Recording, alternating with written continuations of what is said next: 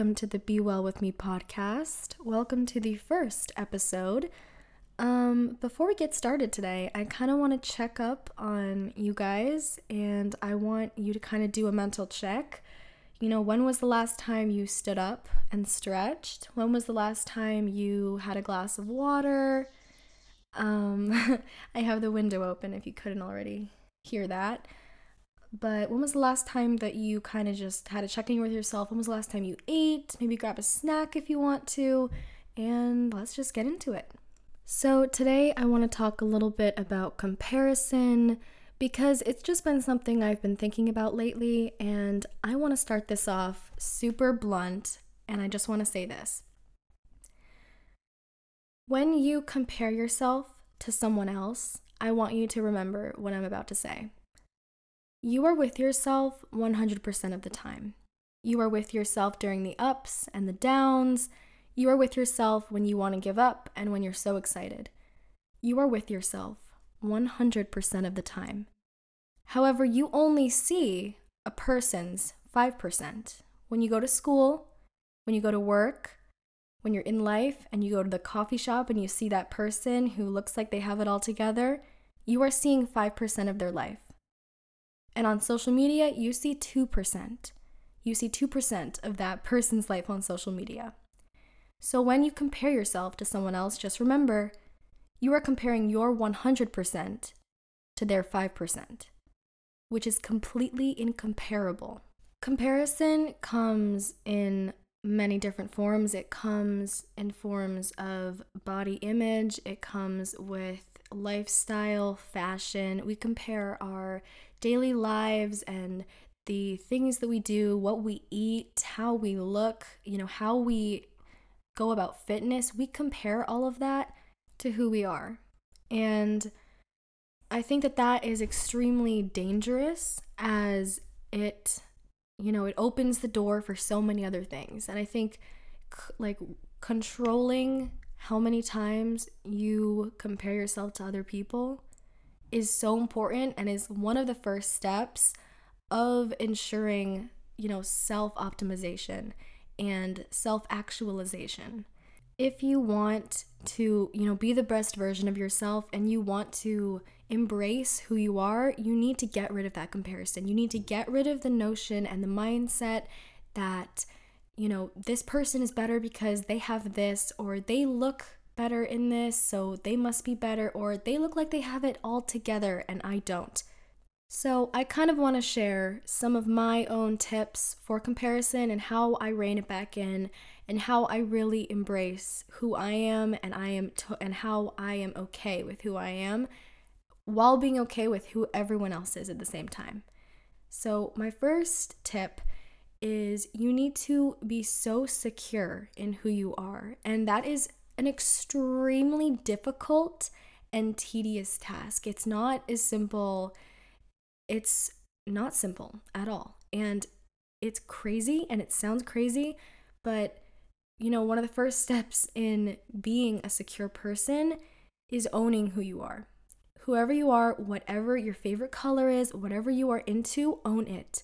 You have to own it because if you are not secure in who you are, comparison creeps in and securing yourself is difficult. It's so hard. And I'm not saying it's easy. It was not easy for me. It is still not easy. I still have moments when I will look across the room, see someone, and I compare myself immediately. But it's so important to take a step back from that and realize what's going on. Comparison is completely natural, especially in situations of work and school. You compare yourself to people who have better grades. You compare yourself to people who are getting promotions. Comparison, bottom line, is completely natural, not bad, and it is completely okay. However, it's also important to recognize that too much comparison is too much comparison. And that kind of brings me to my next tip, which is if you find yourself comparing, you need to make sure that you are spending time with yourself because spending time with yourself only leads to knowing yourself more and only leads to that self security I was talking about.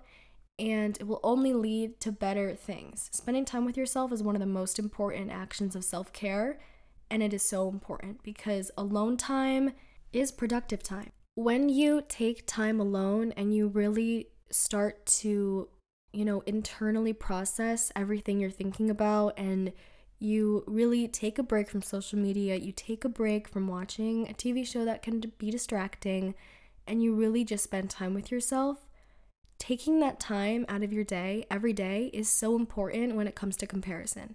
Because when you do that, you're getting to know yourself more. And I know that sounds a little bit woo woo because getting to know yourself sounds crazy because, you know, you are you and you know yourself. However, one thing I think we don't realize is that you're always changing as a person. And even though you're always changing as a person and you know that because you know yourself, taking some time every day to check in and maybe ask yourself some questions, possibly journal a little bit, can help you kind of rewire how you think about yourself and is really important when it comes to preventing and controlling comparison. I'm going to share a story, a personal story, because I feel like that can, you guys can connect to it better. So I'm just going to share a really quick story about comparison.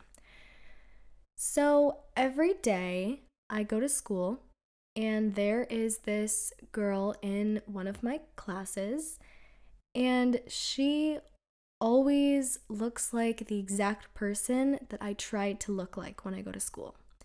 She, all of her outfits, whether they are as simple as a sweatshirt and leggings, they always match. They are always so adorable. Her hair is never frizzy. Like she's one of, you know, those girls that you you look at and you kind of question, you know, things about yourself because you're comparing yourself to her because she's kind of the girl that you look up to and that you want to be. And there's no problem in that. But with comparison, I found myself almost resenting her, which obviously is not a good thing because she is the nicest person in the world and she has never done anything wrong to me at all. So the fact that I was almost resenting her a little bit just because I couldn't, in quote unquote, be her was extremely toxic and bad for me. And ultimately, that comparison led to jealousy, which is what led to resentment. And if we think about it, she doesn't really honestly know who I am, and I don't really talk to her. So, the only person that the jealousy and resentment was affecting was me because I obviously didn't show it. I'm not a mean spirited person. I, I obviously wouldn't show it. And it wasn't, it was a very mild case of jealousy in the first place. So, it wasn't, you know, terrible, but it was still affecting me. If I'm mad at a person, the only person who that negative energy is affecting is myself because I'm the one who's mad. So, I was the one who was jealous. I was the one who was resenting. And the only person that that was negatively affecting was me. She was fine, she was doing her things, and it was me. It was affecting me because it was my bad characterization of her, and I was jealous of it, even though I only knew 5% of what I saw. I don't know her traumas, I don't know what she deals with, but I still wanted to be her. I wanted to look like her. I wanted to act like her and have that flawless, effortless energy that she, you know, brought into the class every single day. And I I wanted that. I try to mirror it and it's ridiculous because everyone struggles, you know, everyone is coming in with something. Everyone has their own baggage that they're bringing in with them in a work situation, in a school situation, in just day to day life, everyone has something on their shoulders and they don't show it. And neither do I. I don't show, you know, all of the negative aspects of my life on social media. I don't show any negative things at school because I'm trying to create and cultivate an environment where people feel comfortable and people feel happy. And if I'm negative, you know, ultimately that creates a negative space. So, if there is one thing that you take from this episode today, I want you to take the fact that you are incomparable because the people around you are incomparable to you and you are incomparable to them. Because remember, you see 100% and you only see their 5%. So the next time you find yourself comparing and you are stuck in a loop of comparison, whether it's online or in real life, just remember that the two situations, you and that other person, are completely incomparable.